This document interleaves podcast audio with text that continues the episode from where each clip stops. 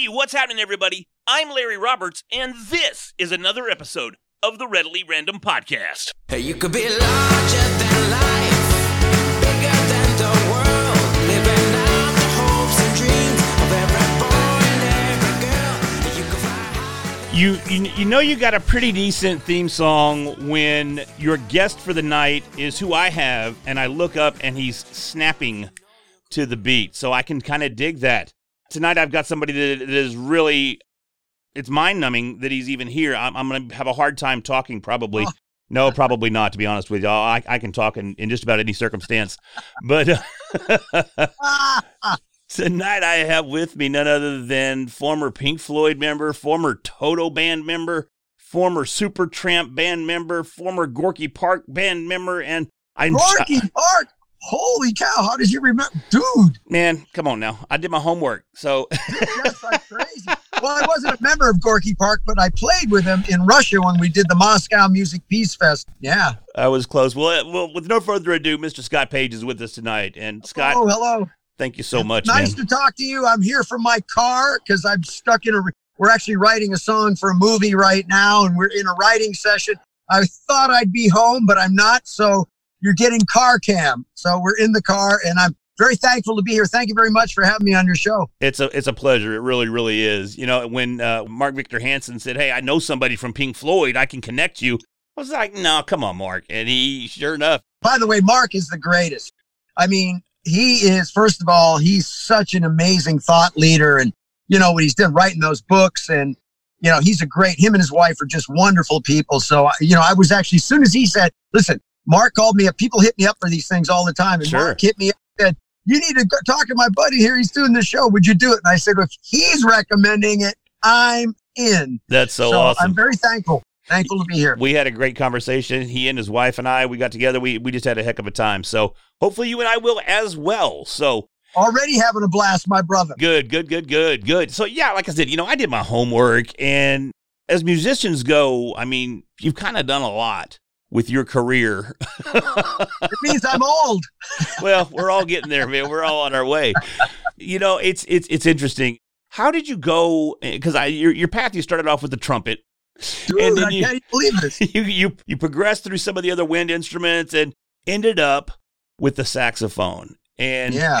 I, I mean, eh, the thing that gets me the most, and you, you probably have people tell you this, but when I heard that was you on Dogs of War, and then I knew I was going to talk to you, it meant even more because Oh. that sax solo, I've literally cried to it before. I mean, Oh, that's how Pink Floyd is to me, and that's how that that, that sax solo is. It's amazing. It just moves me every time. Oh, and oh, thank you so much. I need to understand something because you have played in a number of bands and you played with a number mm-hmm. of bands, been in a number of bands. How do you go now? I, I I don't play an instrument, so this is coming from a place of pure ignorance. How do you go from one style of music to another and do it so soulfully? Ah, boy, that's a you know that's an interesting question. You know, and again, I'm, you know, I think, you know, the way I look at myself as a musician, I'm really more. I wouldn't, you know, I have friends that are. I mean, God, I know saxophone players, and they're like monster freaking scales, blah, blah, blah, all this stuff.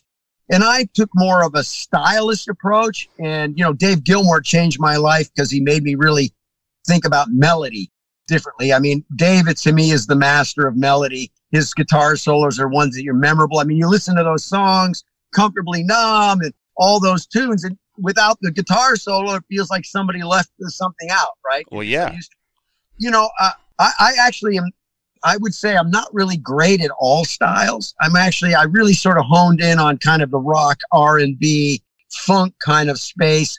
I wish I could play jazz. I've actually taken this COVID experience and uh, being home, and I started really learning how to play some bebop. And so I'm actually having a blast right now, learning a style of music that I was never really very good at, and I'm trying to learn.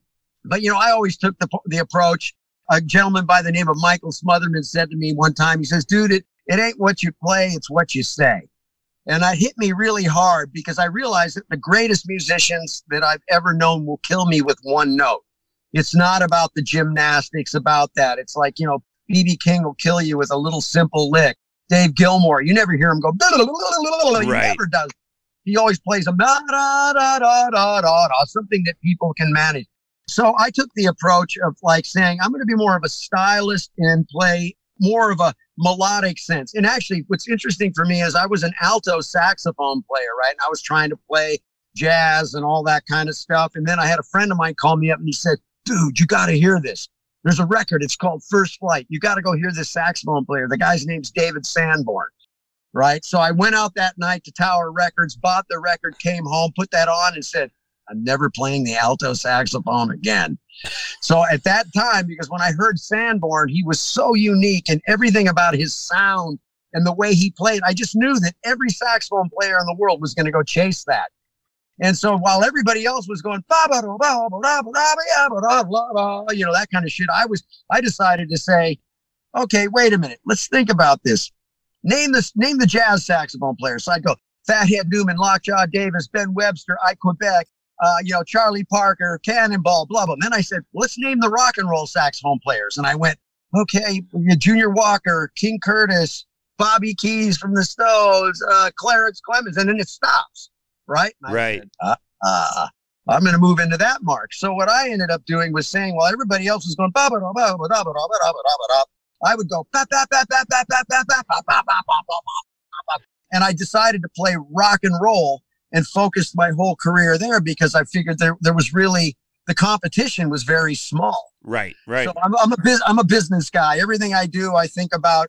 Been a startup. I've started up four companies. I'm in my fourth company right now. I love startup. I love business. So I'm always kind of always looked at trying to understand kind of the market where things are at. So I changed my whole story in that. So going back to your question, playing all the styles, I really only really learned to play kind of one style.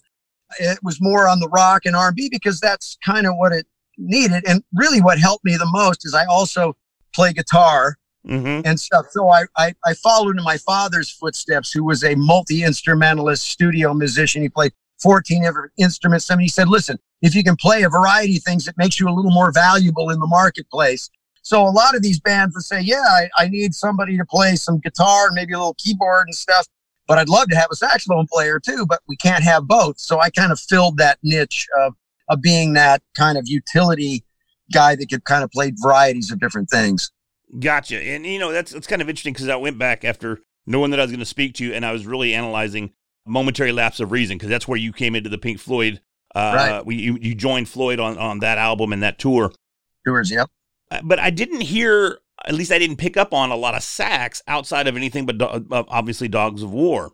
Were you playing rhythm guitar on some of the other songs, or how did you feel? Oh yeah, I played uh, on Floyd. I played rhythm guitar and saxophone. You know, I played. Uh, you know, I did obviously did all the the, the uh, all the Dark Side of the Moon stuff. The original stuff Dick Parry played originally. Uh, what I loved about it was Gilmour was so wonderful in not saying, "Hey, can can you play like Dick? Do what he did." And he never once. It's so funny. I always thought when I came to the gig, all Gilmour just said, point to me and said, "Play." Just play whatever I want. So of course I would go back and I would say, well, wait a minute, you know, those Dick Parry solos on those things were were important. So I would always nod a little bit to it, take a little start it out his way, and then I'd play my own thing. And I always thought it was funny that, you know, it was the easiest job I've ever had in my life was playing on Floyd because it was just play a solo when it's turn time to play. And then I played rhythm guitar on, on parts and things. And, you know, I loved playing rhythm guitar because that would allow me to walk around. And I used to, my, one of my favorite things is I used to walk over and stand in front of Dave's amp when he did comfortably numb.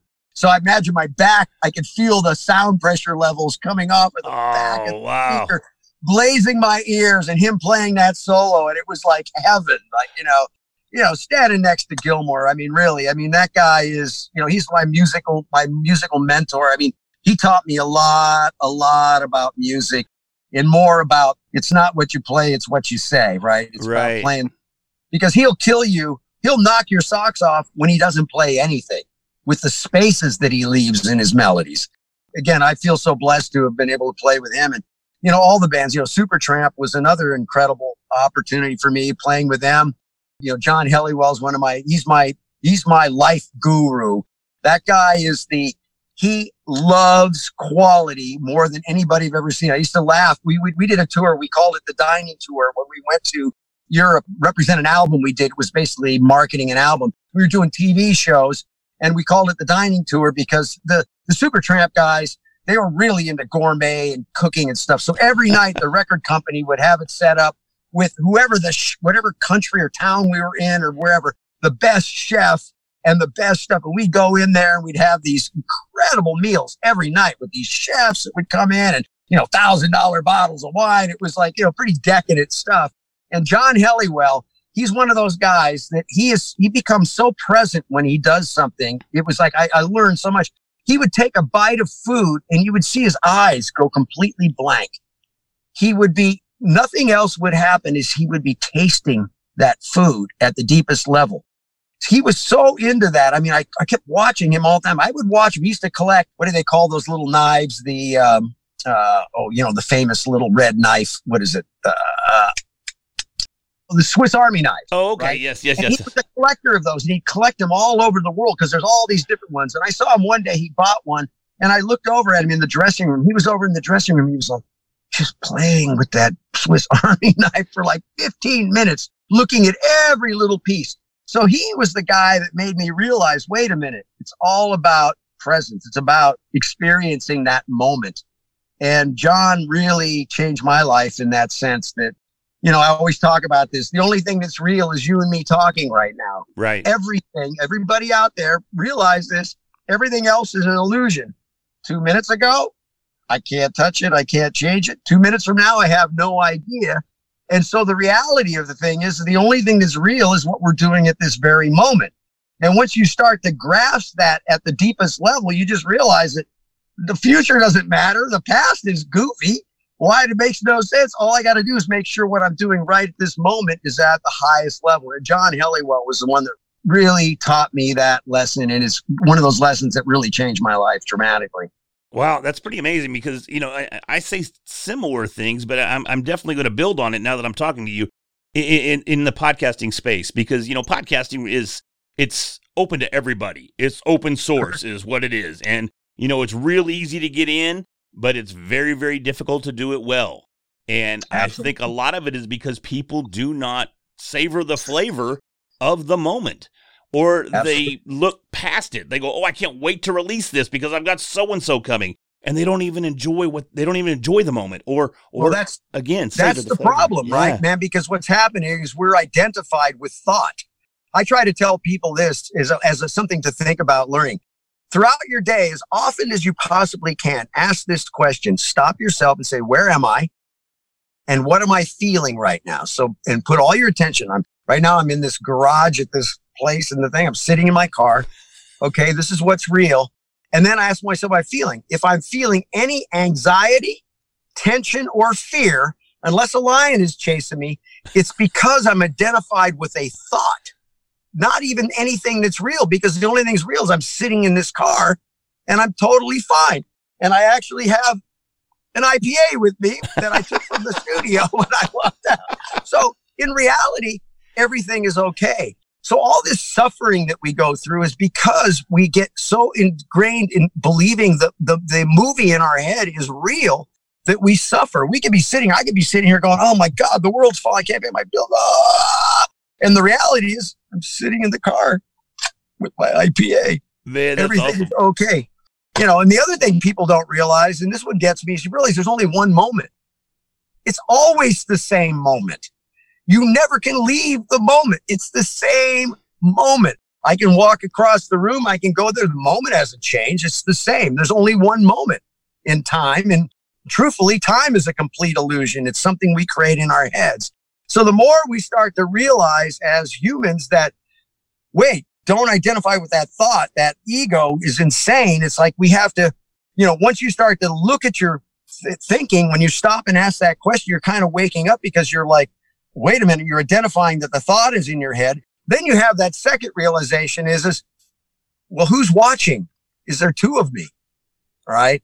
And that's when it gets wild because then you start going, holy cow, am I the thinker or am I the watcher? And that's where the journey starts. So, you know, I believe that all the problems we have on the planet today are really just uh, are uh, tied to the fact that the mind is incapable of knowing truth from falsehood. It knows no right or wrong. The mind can't make that decision. Easy to prove. If the mind was able to know something, whether it was true or false, there'd be no war Right. because nobody that would be in there, in anybody awake at any level knows that taking a gun and blowing somebody up or putting a bomb in my five year old son's kid, blowing him up in the name of something is, is insane, right? Because it's identified with some belief system at the mind.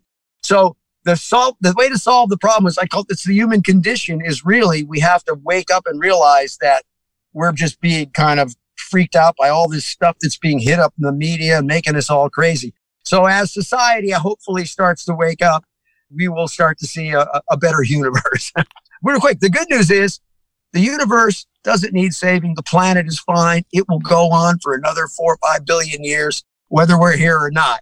So consciousness will unfold as it's supposed to because everything happens the way it's supposed to happen. No doubt. Otherwise, it wouldn't happen. There you go.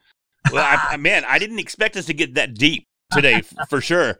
And I, I agree that the planet's going to go on for another four or five billion years, but I'm just asking for like I don't know, thirty or forty. You know, if I can, just, Yeah, there you go. you know, just a few, just kind of hang out, you know, savor the flavor a little bit. You know, it's There funny because I was definitely ego driven, and my audience knows Oh, this prior to it. It's, and don't I had a sip of my beer. While That's all right. No, not a problem at all. For me personally, what ended up happening was I, I became an alcoholic, and my Ah. I was ego driven to the point that I, when I couldn't pursue the ego anymore, I had to fi- find something to fill that void, and I filled it with alcohol. And then I got sober, and life. It's only been about six and a half years now. But hey, man, it is what it is. Uh, whatever it takes to wake us up, if we're still here after that moment takes place, if you don't learn from it, man, I I don't know. I, I, I can't grasp not learning from it, me personally. Yeah, well, remember, inside all suffering is the seed of grace. That's where you find you always hear about people that hit rock bottom and then they turn their life around. Well, it gets to that point where you just say, "Stop the suffering," and I need to wake up. That's why, you know, for me, I, you know, I took a really heavy inward journey. I guess we call it a spiritual journey. And again, no religion, no everything. I mean, all I've, I've read them all, everything from you know the Quran to the Bible to all the Buddhist stuff, you know, and all the listen to all the great avatars from Zona Rosa to Jesus to Buddha. I mean, all of those guys, and they all point to that same thing, right? Right. That same essence of really happens, that sense of presence that happens when you go to no mind, no thinking. It's a place where you actually don't let this ego and stuff drive you crazy and that what they call enlightenment, right? So that whole thing for me is there's nothing more important in your life to do that because you're going to blink, you're going to be 50 years old, you're going to blink, you're going to be on your deathbed. And it's going to be that fast. And so the key to life is to die before you die. And that means you surrender to what is. And that's the whole game because once it is, it happens, it's done. Any suffering after that is completely made in your head and is insane, insanity. It's, it makes you insane, right? There's just, it's insane. I, I have a guy, he got a brand new car. His car got hit. And for three weeks, he's like, he's suffering. I'm saying, dude, your car was hit. You took it in. It's getting fixed. Let it go. Because why suffer over something that's already happened? So life is about one thing, surrendering to what is, taking whatever happens in the moment, no matter what it is, no matter, and accepting it as if it was the way you wanted it to happen. Right. That's, that's the trick of life. That's what it's all about. I, I I agree hundred percent. I couldn't have said it better myself. That's why I have you here so you can say it. So well, it helps with your music too, because for me, it's the greatest thing. I play music because I've learned now to how to. I realize when I play the best is when I have. I'm not thinking anymore.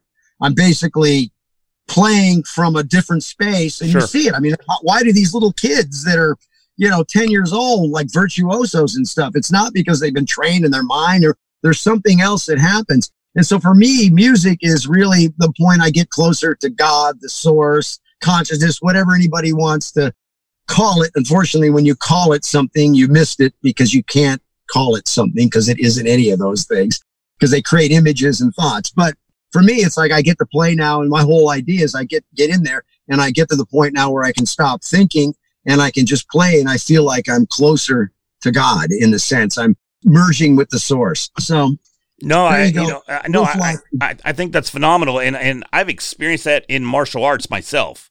You know, you know, I mentioned that I was ego driven before, and it was ego and martial arts. I was kind of doing it wrong. You know, I mean, I was in it to I competed and I like to fight, and sometimes I let the ego get ahead of me, and I got myself in a little bit of trouble. But we managed to pull it out. But the thing that I, I remember, not remember, I definitely remember more than anything is I also went through a phase where I was breaking. You ever see karate guys break stuff, uh, Yeah, concrete yeah. and all that? Well, back then I weighed a buck 55, 155 pounds, soaking wet. And uh, the most I ever did in one strike was uh, two and a quarter feet of concrete. Uh-huh. Now there were spacers, right? But what I would Right. do is is is I would I experienced that same thing. Somehow I got into that zone, if you will, and was able to make that happen. Once my life started getting a little jacked up and my ego was getting ahead of me, I got to where I couldn't break anymore. I couldn't even break four bricks, much less 12. And I Wow. have I have never ever experienced that zen, that zone, that whatever you want to call it. I've never experienced it again. Now I get close with podcasting, but not not quite. You know what I mean? Yeah. Well, once you taste it, you become a fanatic. For me, I tasted it because I got into, I had a, a real down period of my life at a point where I was just suffering and going crazy with myself. And finally, I decided to do something about it. And I started getting into it and started reading and really started getting into a variety of things. And I, the book that really got me really started was a book called The Power of Now, which was Eckhart Tolle. It's a very famous book out there. And I started, that book talked to me. And I remember reading that book 60 times in a Wow. row, and I would listen to it in my car. Have Eckhart read it for two years. I made my car my my uh, shrine, and I would pray for traffic. I'd get in my car, go, please be traffic today, so I could be in here for hours listening to that stuff.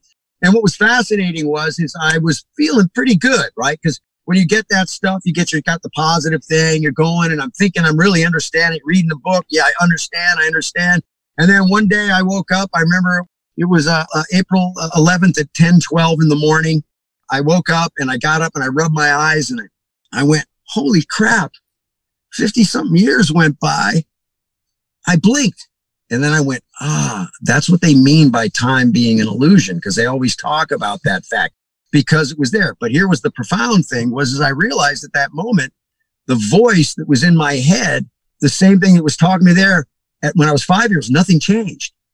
That part of me was the same. And that was the moment I realized you don't die right? Now, the profound thing was, is I went back and I read the Eckhart book again, and it was 180 degrees from what I thought it was from that moment. It complete, oh, the words all changed, everything into, and I went, holy crap, my ego made me believe that I knew and I understood, and I was all wrong. I missed it. I completely missed it. So one of the pointers they talk about, they say, when as soon as you understand it, you missed it. And they're like, well, what does that mean? Yeah, What you look you look back. it. I missed it. Yeah. What does it mean? Because remember, point words are just pointers. They can only point to something. There is no word. You can't describe it because as soon as you label it, you missed it. Like so, I'm wondering all these things, and it was right after that moment that that happened to me that I went ah, and then everything shifted from that point on. It was just like it was crazy. But see, I don't think you can. I don't. I don't think you can. I don't. I don't think you can get it unless you've lived, unless you've you've been there, unless you've experienced it, unless you've made the mistakes, unless you've suffered, wallowed in that suffering. And I did that a lot with Pink Floyd. Pink Floyd makes suffering pretty easy. Some of them songs, some of the some of the Oh, older yeah. albums. There's a dark side to that stuff. I'll tell you, my uh, my wife, she now she's she's Uh-huh. fine with it, but my wife outlawed Pink Floyd because Uh-huh. every time I was listening to Pink Floyd, I was what we call kicking rocks. You know, I was depressed and I was suffering. So she said, "No Right. more, no more Pink Floyd. You can't listen to Pink Floyd because that means you're depressed." And but uh, of course, we had to come to an agreement that that's just not the case. But Yeah, because right. you know, but it was an influence my whole life. But Right. again, it until you lived it and experience and overcome and have a rebirth of sorts, however that comes to you, you you Right. can't even know that you got it. That's correct. To to back things up just a little bit, and I I gotta ask now, you may or may not know the reference, but who had the better hair? Was it you, or was it the sax player from the Lost Boys? Oh, dude, uh, here's the deal. I was the original mullet guy, right? I had the, one of the original mullets. I actually, who inspired me on that was what I was actually, I did a tour with Diana Ross. Okay, And I realized, uh, talk about one of my mentors. She basically, dude, that girl changed my life big time as far as thinking and stuff. I mean, she was the one that taught me the power of patterns and things like things that I'll never forget. But I was on the tour and I was watching her and I noticed how her hair was lighting up and I had my short hair and I said, dude, I got to figure out how to get people's attention and all that kind of stuff. So I, um, I ended up uh, growing my hair, but I hated long hair. So I decided I needed to have long, short look. So I built the mullet. And I actually just saw a picture yesterday of it, which was really interesting uh, that somebody put that was up on, it's on, you can see it on the web if you Google. It's when I was playing with uh, Spinal Tap. I played a show with Spinal Tap at Radio City Music Hall.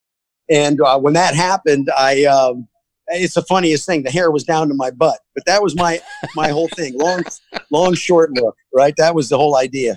Well, it was epic. I'll tell you that for sure. So, well, Scott, I know you're busy, and I appreciate you just taking the time that you've given me right now, and it's it's awesome. It was definitely a moment, and I'm so glad that I lived it, and I will definitely savor it. So, Thank you very much for having me on your show. I, anytime, hit me up. I'd love to do it again. We can talk all kinds of stuff. I got a lot of stuff to talk about. oh, that'd be great. I'd love to have you back on when you have a little more time, and you you know you're in a, in a better position there. So, but hey, thank you so much for tonight. I appreciate it. All right, my friend. Everything good? We good? Enough time there? We good? Everything's great. Yeah, we did we did just perfect. We're good. We are perfectly fine. So, All right, excellent. all right, man. Thank you very much, and uh, I really appreciate you being on your show. And congratulations on being sober now. That's cool. yeah, man. And uh, Works for some good people. job, brother. all right, take care of yourself. All right, my friend. All right, bye bye. Talk to you later. Bye.